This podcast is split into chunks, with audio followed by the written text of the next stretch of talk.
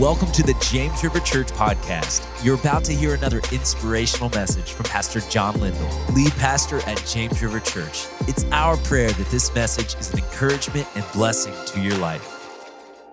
Well, if you have your Bibles, I invite you to turn with me to Hebrews chapter 3. Hebrews chapter 3, where we're in a series on the book of Hebrews that we've entitled Stand Strong. And the reason why is because what we're reading in Hebrews will help us to do exactly that to stand strong in the face of opposition, maybe ridicule, persecution, to stand strong for Jesus in the midst of our relationships, both with people who know Him and people who don't, to help us to stand strong in our walk with God. Because as we read the book of Hebrews, it's a book about Jesus. It's a book that continually is telling us to look to Him, to focus on Him, to fix our eyes on Him. And to the degree that you and I do that, it's the degree that we'll know His strength, that we'll know His power, but most of all, we'll know that intimacy that comes from walking close to Him.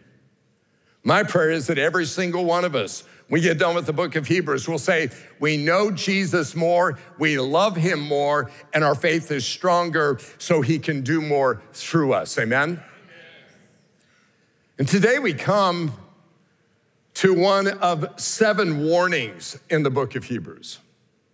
It's been very interesting. I mean, I've, I've always known there were warnings. I haven't really gone through and ever counted them and looked at them, but it's very interesting when you look at the seven warnings in Hebrews. We saw the one in chapter two and verses one through four on drifting. It's a warning against drifting away from Christ. Today, we have a warning against unbelief, and that it is the longest of the warnings. It goes from chapter three on through chapter four. Then there's a warning against immaturity at the end of chapter five, first part of chapter six, that, that there's something wrong with a person's Christianity if they never mature. If they're constantly an infant in their thinking, in their knowledge. God never intended that people continually be babies in Christ. It's a warning in chapter six against apostasy. You say, what's that? That's walking away from the faith. There is a warning against deliberate sin in Hebrews chapter 10. It's a startling warning and maybe as strong and shocking as any of the warnings. There's a warning in the middle of chapter 12 about rejecting the grace of God. And then there's a warning at the end of chapter 12 about refusing to hear the voice of God, refusing to listen, refusing to respond, refusing to do something with what you've heard. It's very appropriate that that would be the last warning because as we walk through the book of Hebrews, we're going to hear several warnings. We're going to learn a lot of things about Jesus, and all of that should elicit from us a response of greater devotion to the Lord and greater love for Him. I think one of the things that becomes obvious to me when I look at this list is simply this that a casual approach to Christianity may mean the person is not a Christian at all. That if your Christianity is just an addendum to your life and not the focus of your life, something is wrong with your Christianity.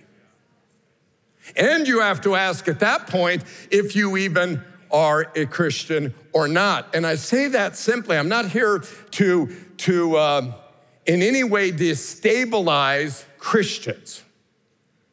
I believe in the assurance of the believer. However, at the same time, there are a lot of people, and I think this is the concern of any Bible preaching pastor is that there are people who are listening to the message who think they're a Christian and they're not. Because they have no interest in the things of God. There's no fruit born in their life. They do like hanging out at the church because honestly, you're not gonna find a better group of people than the people you're gonna meet at James River. And I think that's true of a lot of churches. There are great people who follow Christ. And there might be a squirrel here and there, but God's working on them, right? Now, the key verse is Hebrews chapter 3, verse 12. See to it, brothers, that none of you has a sinful, unbelieving heart that turns away from the living God. The issue, the warning that we're going to look at has to do with unbelief. Here's the problem with unbelief unbelief is sinful, and unbelief turns people away from God. As we look at Hebrews chapter 3, we're going to see five dangers of unbelief. Five dangers of unbelief. If you have the app, on your phone. You can go right to that. You'll see the notes right there. Week after week, it's got the scriptures. You can add your own notes. I'm simply suggesting that as a great way to follow along in the message, to get all of the things so you're not having to write down everything, just the things that God is speaking to you in the midst of the message. And then I would encourage you to take the message and go back over it through the week at some point so that it gets really embedded in your heart by the power of the Holy Spirit that it might yield fruit in your life. Danger number one unbelief causes people to lose courage. As you come to Hebrews chapter 3, the writer is pointing us to Jesus. He says this in chapter 3 and verse 1 Therefore, holy brothers who share in the heavenly calling, Fix your thoughts on Jesus, the apostle and high priest whom we confess. In other words, you're thinking about Jesus. Reminds me of what Paul writes in Colossians chapter 3. Since then, you've been raised with Christ. Set your hearts on things above, where Christ is, seated at the right hand of God. Set your minds or your thoughts on things above, not on earthly things. The idea is for a Christian that our affections, that's our heart, and our mind, that's our thoughts, would be focused on Jesus. The writer of Hebrews is going to say this over and over again. Maybe the most well-known of the verses in Hebrews. I don't have it for the for the uh, screen, but Hebrews chapter 12, verse 2, fixing our eyes on Jesus, the author and perfecter of our faith, who for the joy set before him dis- suffered the cross, despising the shame. And he was, it says, consider him so that you and I might stand firm.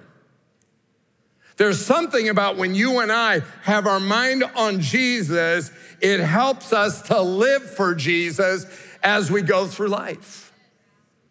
Now, having told us to focus on Jesus, the writer is writing to Jewish people who esteem Moses. You remember that in John chapter 6, the Jewish people were challenging Jesus as they're challenging him, they're reminding him, hey, Moses gave us bread in the wilderness, and Jesus said, I'm the bread that comes down from heaven. And so the writer is reminding us that Jesus is greater than Moses because while Moses was a servant in God's house, Jesus is the son over God's house. He's not only a son in the house, he's a son over it. And what is God's house? Look at it in verse six. But Christ is faithful as a son over God's house. And we are his house. We're the house of God. The house of God is not this building. You and I, when we gather together, we are not only the body of Christ, but we are the house of God, the representation of Christ on the earth. Now, watch this. And we are his house if we hold on to our courage and the hope of which we boast. The real test of faith, watch this, if we hold on to our courage, if we hold on to the hope, tells us something about faith versus unbelief, and tells us that the real test of faith is if you stay in the faith. And honestly, if a person is here today and gone tomorrow, and I'm not talking about gone because of occupational responsibilities and they are they are stuck in a job that precludes them being a part of a gathering of believers. And that's why I'd suggest if you have to work on Sunday, get in a life group or come on Wednesday night, figure some time out. But we're not talking about people who have occupational realities that preclude them from being in church, nor are we talking about people who have physical disabilities or illnesses that preclude them from being in church. We're talking about people who have made optional choices that keep them from being in church.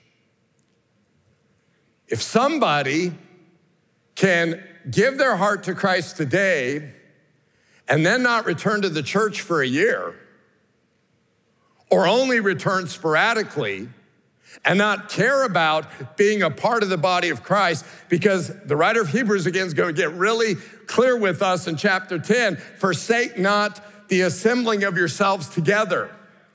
And especially all the more as you see the day appearing. As we get closer to the return of Christ, we ought to be in church with even more diligence, is what he's saying. But when somebody professes Christ and then never has anything to do with his house or his body, something's wrong with their profession. I mean, I'm not suggesting that when they appeared to make a decision for Christ, that they didn't sense the presence of Christ. What I am suggesting is there are many people who have an encounter with Christ, but it is not saving. And that confuses people. They think because they felt his presence that they actually had their, they actually are saved. And the proof of salvation is not that you felt his presence. The proof of salvation is that your life is radically changed if anyone's in Christ, he's a new creation. The old has passed away, behold, everything's new. So if you're not a new person, I'm not talking about on the first day. It might take a while before you realize it. But if after a few months you can't look at your life and see you're different, something was wrong. If after a few months there's no fruit in your life, if you don't have the fruit of salvation, it's because you don't have the root of salvation. First John chapter 2 and verse 19 says, These people left our churches, but they never really belonged with us. How do we know that? Otherwise, they would have stayed with us. When they left, it proved they did not belong with us. So if, if somebody comes forward, makes a decision, but then they vanish, and not because they're going to a different church, but because they're going to no church. What John is saying is they weren't saved in the first place. It's what Jesus is saying in the parable of the seed and, and the sower, and the word falls on shallow ground, and, and it's indicative, Jesus says, of a heart that receives the word of God with joy, but in a time of testing or persecution, there's no root, so it withers.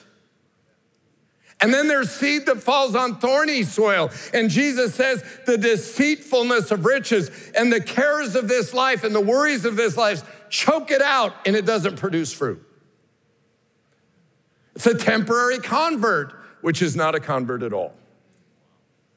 Hebrews chapter 3 says, and we are his house if we hold on to our courage and the hope of which we boast. He's going to say the same thing in verse 14. We have come to share in Christ if we hold firmly till the end the confidence we had at first.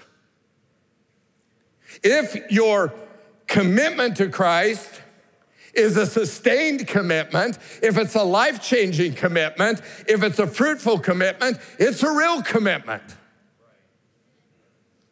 But if it isn't, then you need to do some inventory. Listen, I don't, I don't get any plaques, I don't get any awards for people who come forward. That's not what this is about.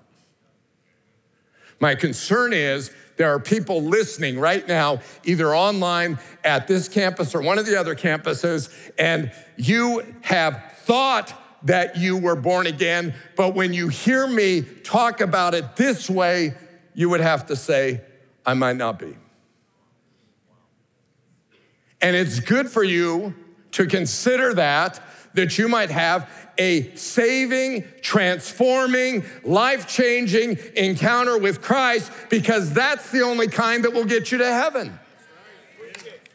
And that's my concern.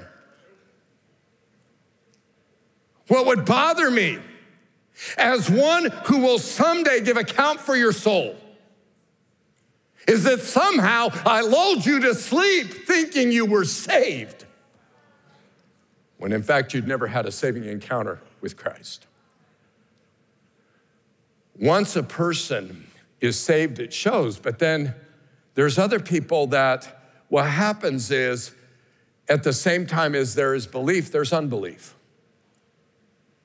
And unbelief is damnable in anybody, a believer or an unbeliever. One of the tragedies is to see unbelieving believers because of the havoc it wreaks in their life. But then there are people who just simply operate in unbelief, period. And what happens is unbelief diminishes a person's courage and diminishes their confidence. I don't have a lot of time, but I'm gonna, I am gonna read you this scripture because I think it is a classic account of what, of what unbelief does to people. Moses takes the nation of Israel, they're gonna invade the promised land. God has given it to them. He sends 12 spies into the promised land to bring back a report of the land. Here's the report they gave. We went into the land which you sent us, and it does flow with milk and honey. Here's its fruit. I mean, it's so heavy, the fruit's so heavy, it takes two men to carry the fruit. The fruit's on a pole between them. But there's always a but in unbelief. Well, you know, but well, you know, I would, but. Well, I think that, I know they say this, but. But the people who live there are powerful and the cities are fortified and very large. And we even saw, now I want you to think about this. What happens when a person is walking by faith, they're not walking by sight. But unbelief only goes by what it sees with its physical eyes. In fact, unbelief is blind spiritually, so it can't look at things through a spiritual lens.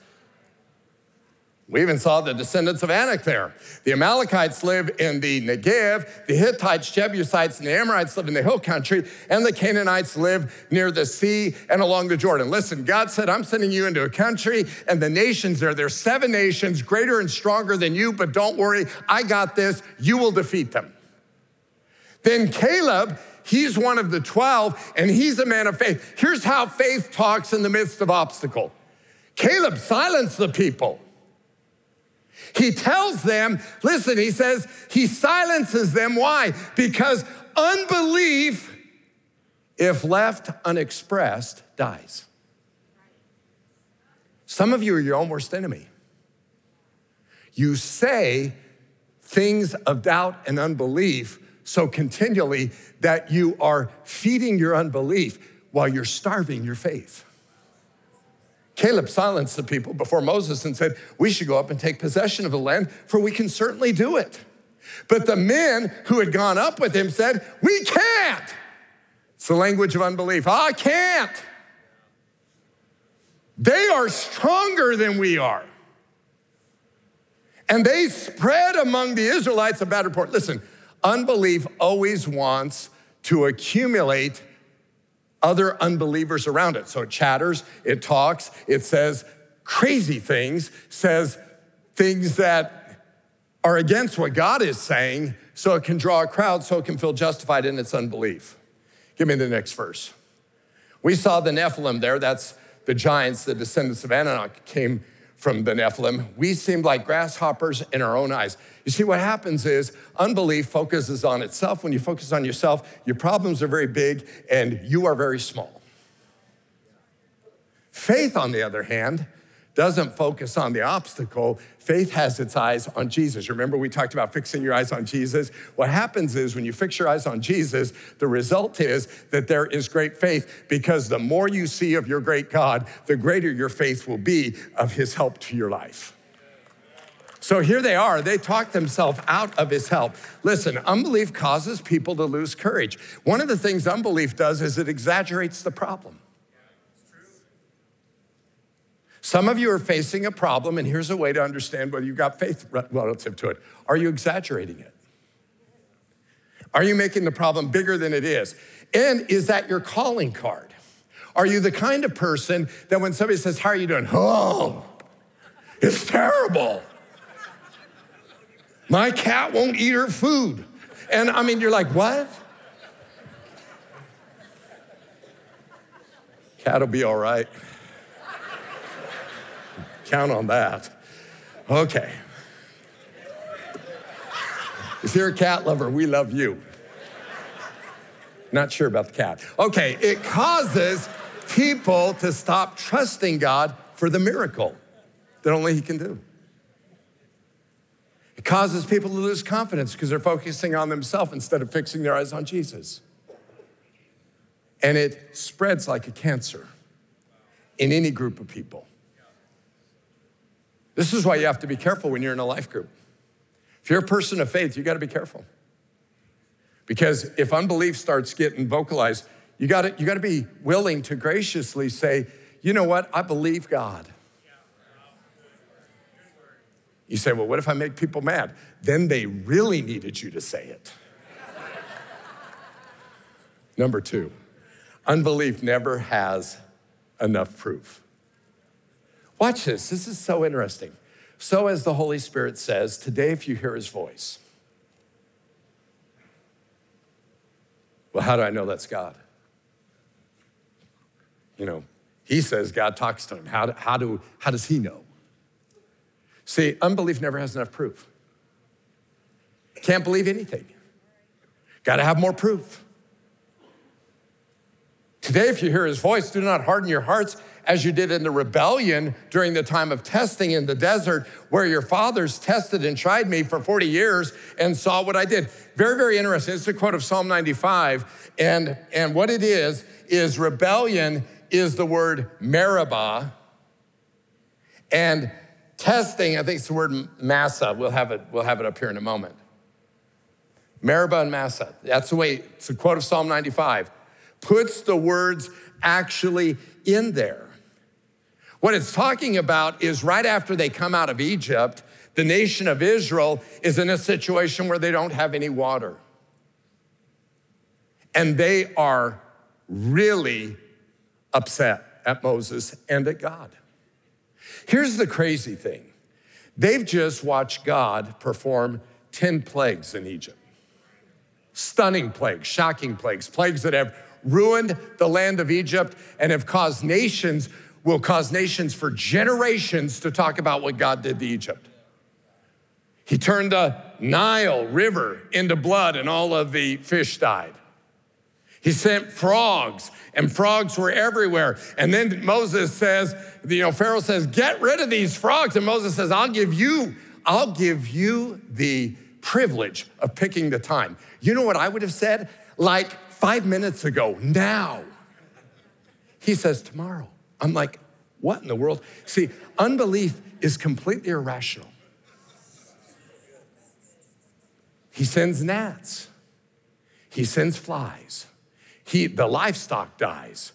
Boils break out on people. They can't even, his Pharaoh's court can't even stand there before Moses. Then he sends hail that ruins the land, and what little is left, he sends swarms of locusts that Egypt has never seen that amount since that day that destroy the land. Then he sends darkness. It's so dark you can touch it. So we don't know if it's a sandstorm or what it is. And then the firstborn is struck dead.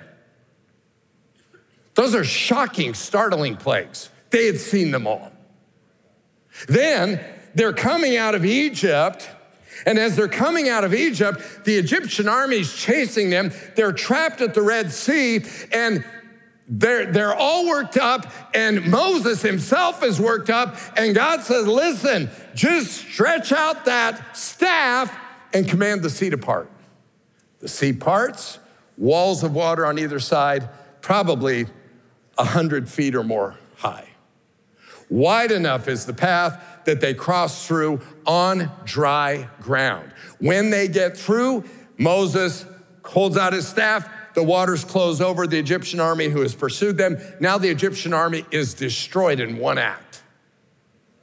If that's not enough, now they're saying, we need food. Where are we going to find food? There's 600,000 men besides women and children, so 2 million people need food. What does God do? He brings in quail and they fly around the camp, and the people have all the quail they want. And then they're like, well, we need bread. And the next morning, there's manna, the bread of angels, and they will eat it for 40 years. So now they get to chapter 17, and you want to say, How much more proof do you need? Not only that, they have the glory of God visibly present in a pillar of fire by night and a cloud by day. So that, you say, What's the purpose of that? During the day, they're in the desert, they can travel because the cloud covers them, they're in shade. At night, they can travel when it's cooler at night because they have a, a torch that literally lights up everything in their path. Thy word is a lamp unto my feet, a light unto my path. What more proof do they need? And yet, in the midst of all of that, they are filled with unbelief. Look at it. And he called the place Massah, testing, and Meribah, rebellion because the Israelites quarreled and because they tested the Lord, saying, Can you believe this? Is the Lord among us or not? Unbelief never has enough proof. Unbelief, always doubting. I want to ask you this question How many miracles are you going to have to see till you believe? How many testimonies are we going to have to read before you believe? How many people are you going to have to watch have their lives turned around and transformed? And we tell the testimony before you believe there is power in the gospel. And if somebody puts their faith in Jesus, he will change your life. How many miracles do you have to see before you believe?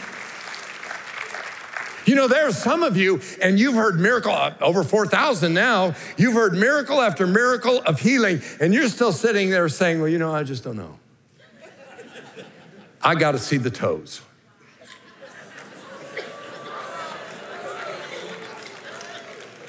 I'm going to tell you what, see the toes all you want, you're still not going to believe.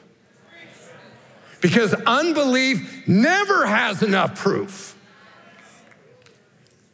no matter what God does. And here's the thing about unbelief it replaces faith with negativity and grumbling.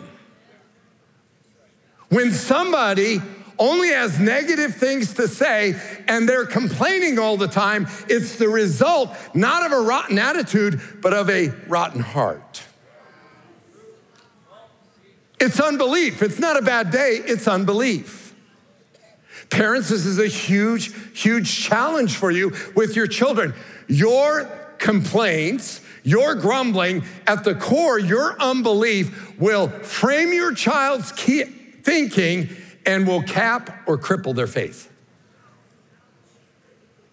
You got to be careful. How much proof do you have to have to believe God?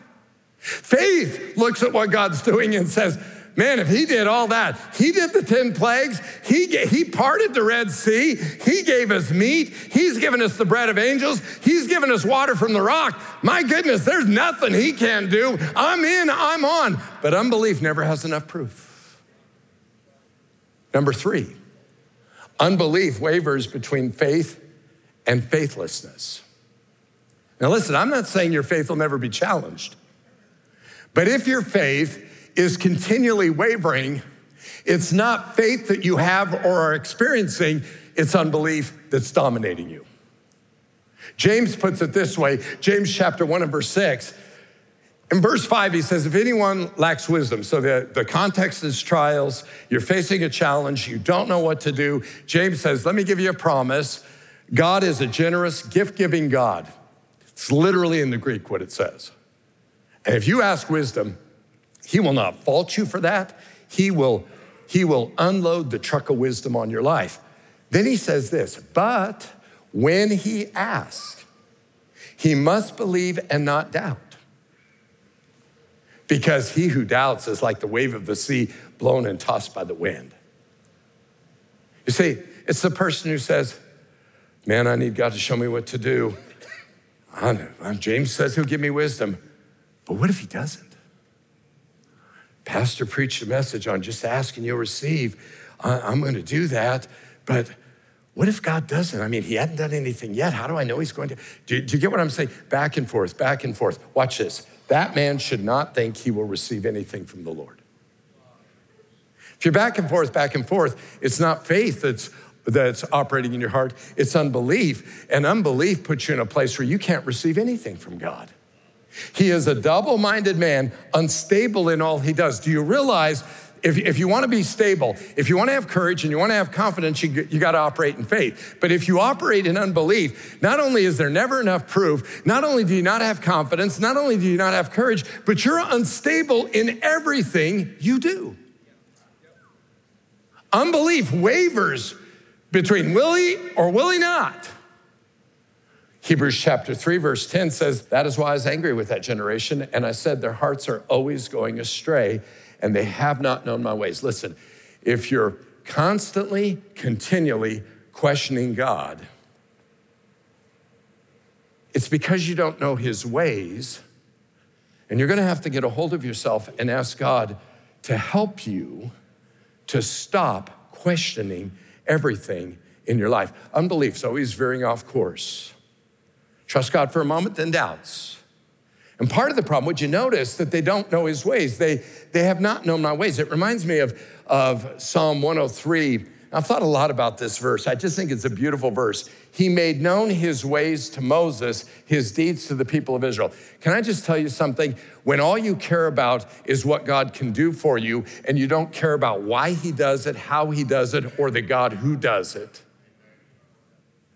when all you want is the genie who will get you your answer, but you don't care about the God of compassion and glory who gave it to you,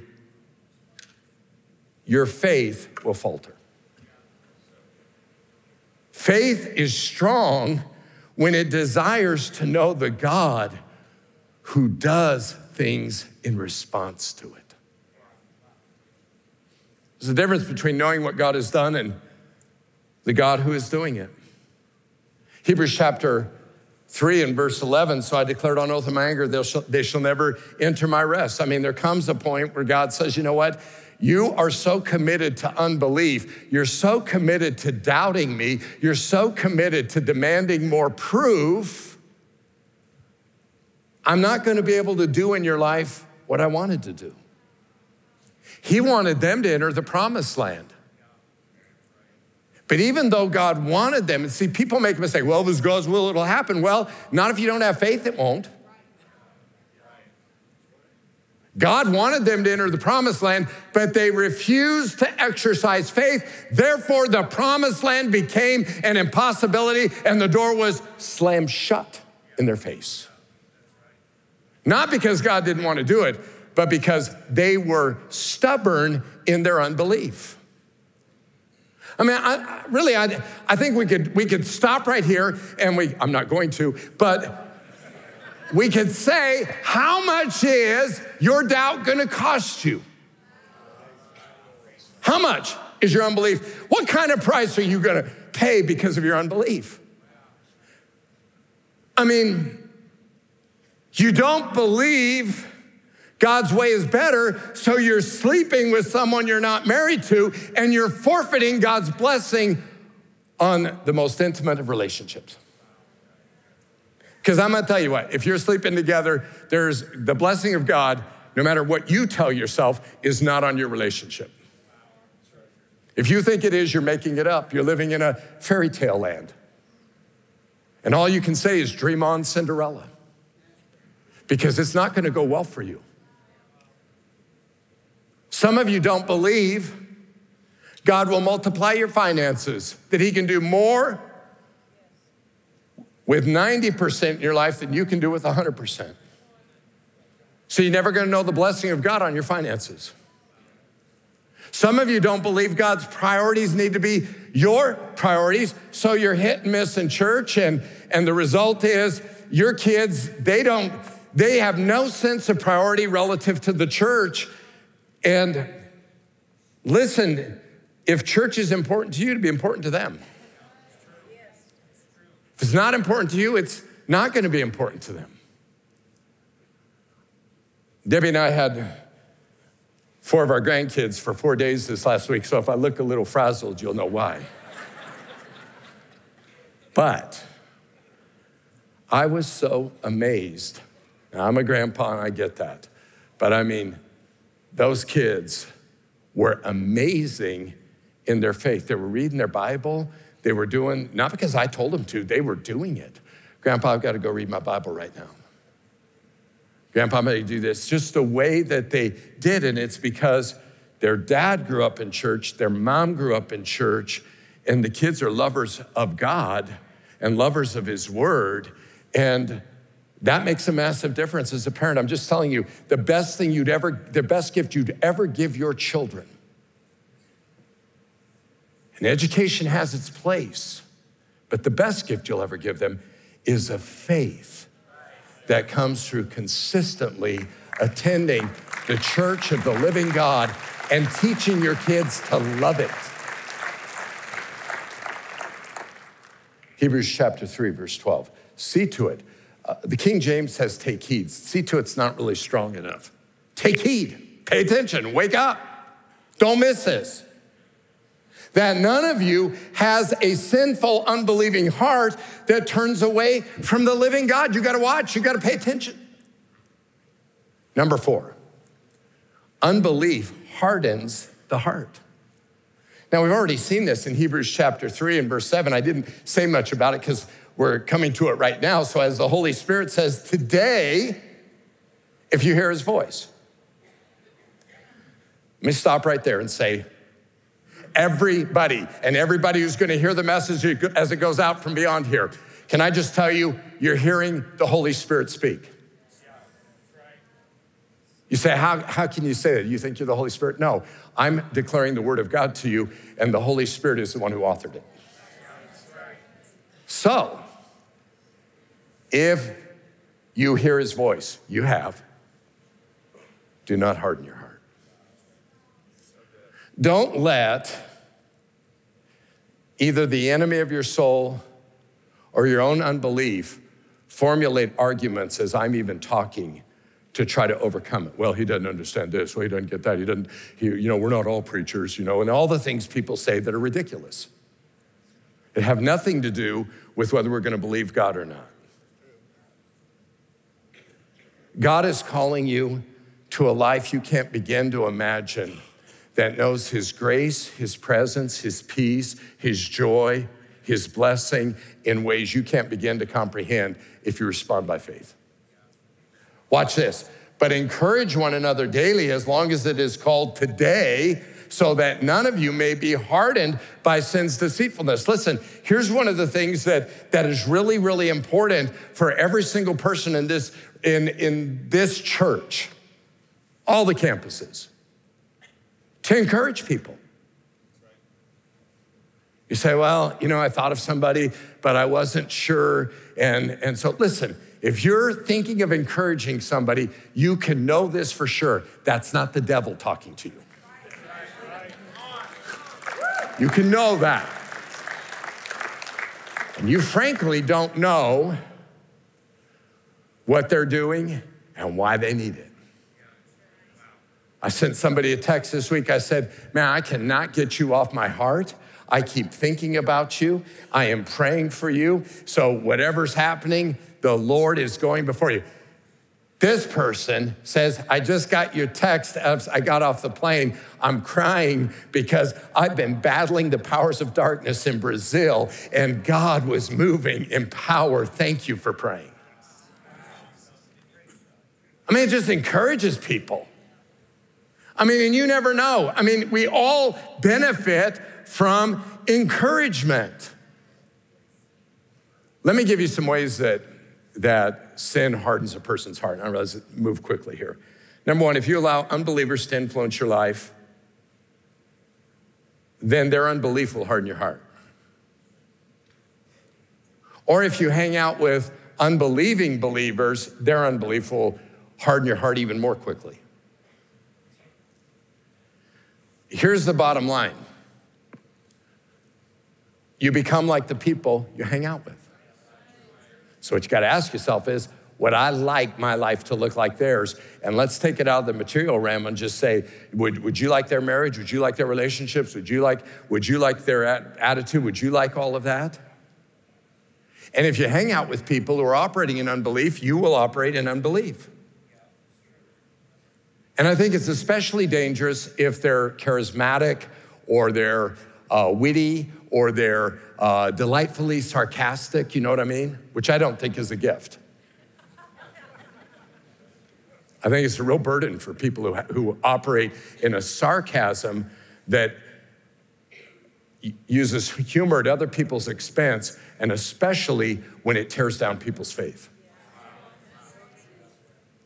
I would make this suggestion to you. You would be well served on your social media to delete, unfollow, block, or mute anyone whose posts are filled with unbelief. Now, I realize there are some of you, and here's what you're gonna say well, you know, I just like to know what's going on out there. That's suicide, spiritually. Charles Spurgeon said this, this is a great quote. The tree of the knowledge of good and evil bears dangerous fruit. Sometimes it's better not to know. Just better not to know. Because once you know, now you got to deal with it. You just got to decide would I rather have a heart on fire for God, filled with faith, believing God for big things, which He will, he will honor by doing? Or would I rather have a heart that spends all of its time trying to untangle the doubts from the very clever social media post? I just think you have to think what's more pleasurable to your soul. Number two, if intimacy with God is lacking, then unbelief is present. Listen, if you're not growing closer to God and you don't feel intimate with God relationally, it's because unbelief is operative in your life. You've made choices that don't foster faith. And the only thing that, that creates that is the flesh, which the flesh and unbelief go hand in hand. They're, they're, they go right together. And the result is a hardening of your heart. If you're not reading your Bible, if you're not spending time with the Lord, then your faith isn't growing, but your unbelief is. Number three, when sin doesn't bother you, unbelief is present. I'm talking about sin in other people's lives. If that doesn't bother you, something's wrong. And your heart will become hard. And when sin doesn't bother you in someone else's life, it's only a matter of time before it doesn't bother you in your life. Number four, when you're comfortable saying no to the Holy Spirit's voice, belief, unbelief is present and your heart will get hard. So today, Hebrews chapter 3, verse 7 as the Holy Spirit says today, if you hear his voice, do not harden your hearts And he gives a solution here. The solution is to fix your eyes on Jesus, verse 1, and encourage one another. Look at this in Hebrews 3:13, but encourage one another daily as long as it is called today. In other words, don't wait till tomorrow to send the text. Don't wait till tomorrow to pick up the phone. Don't wait till tomorrow to send the email. Don't wait till tomorrow to actually go to that person, look them in the eye, and encourage them. Because the fact of the matter is, you don't know what they need, but the Holy Spirit does. And your encouragement could make a massive difference. You say, well, they probably get a lot of it anyway. Um, my response to that is it doesn't matter. Every single person needs it every single day. You do, I do. Now, I'm not showing you this to get you to send me a bunch of texts. You say, well, I would like to have your phone number. Um, that's a whole different discussion. Yesterday, though, I get up in the morning, I'm getting ready to study, and, you know, spend a lot of time reading, just kind of thinking about the message. Big week. This text pops up. In case no one told you today, you're doing amazing and I believe in you. I read it three times. It's from a friend who's hung with us for, you know what, 30 years. I was like, wow, I really appreciate that. Doesn't send it every day, doesn't have to, but it meant a lot. Number five, unbelief diminishes God's blessings. Verse 15, as has just been said, today if you hear his voice, do not harden your hearts as you did in the rebellion. This is the second time this appears in chapter three. It's going to appear again, this exact statement in chapter four. We know this that if something is once in the Bible, if it appears once, it's important. If it appears twice, it's like, wow, flashing lights, this is very important. If it appears three times, it's like, don't ever forget this. Remember this. Don't forget this. Don't miss this. Notice it says, today, if you hear his voice. Right now, it, there's an urgency to issues of faith because what happens if you don't act on the voice of the Spirit as He's speaking to your heart?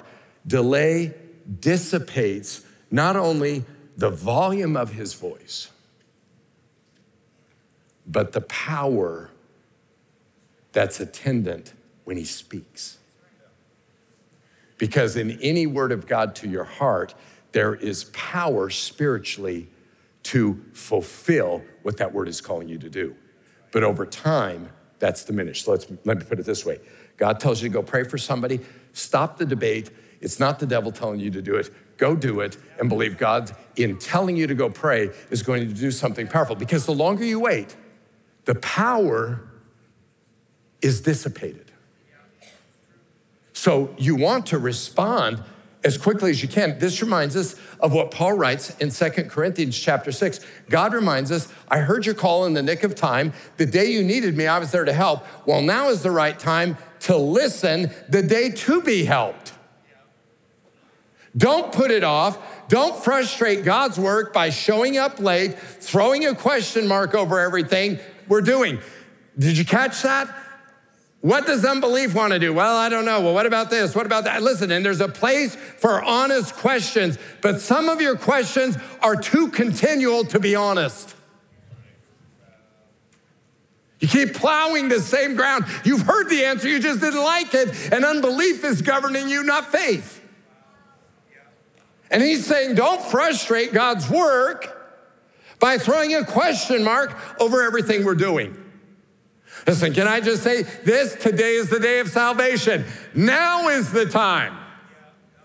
Now's the time to listen. Now is the time to give your heart to Jesus. Now is the time to rededicate your life to Him and experience His presence because delay dulls the voice of the Spirit. Until finally your hardness of heart makes it difficult to even hear the voice of God. Hebrews 3 and verse 17 it says this, we're going to move on to verse 17. And with whom was he angry for 40 years? Was it not with those who sinned, whose bodies fell in the desert? And to whom did God swear that they would never enter his rest, if not to those who disobeyed? So we see that they were not able to enter because of their unbelief. Unbelief can keep you from knowing the goodness of God in ways you can't begin to imagine. If you haven't been born again, listen, you need to be saved. And the only thing that will keep you from that is unbelief, straight up. And you ought to by now be scared to death of unbelief. I'd be more afraid of unbelief than I would be what other people thought if I raised my hand and came forward to receive Christ by a million miles. I'd be more afraid of unbelief. If you need to rededicate your life today, do it. The only thing that'll stop you is unbelief. If you stop believing Him to do the impossible, believe Him today and don't stop, and you'll see the impossible happen.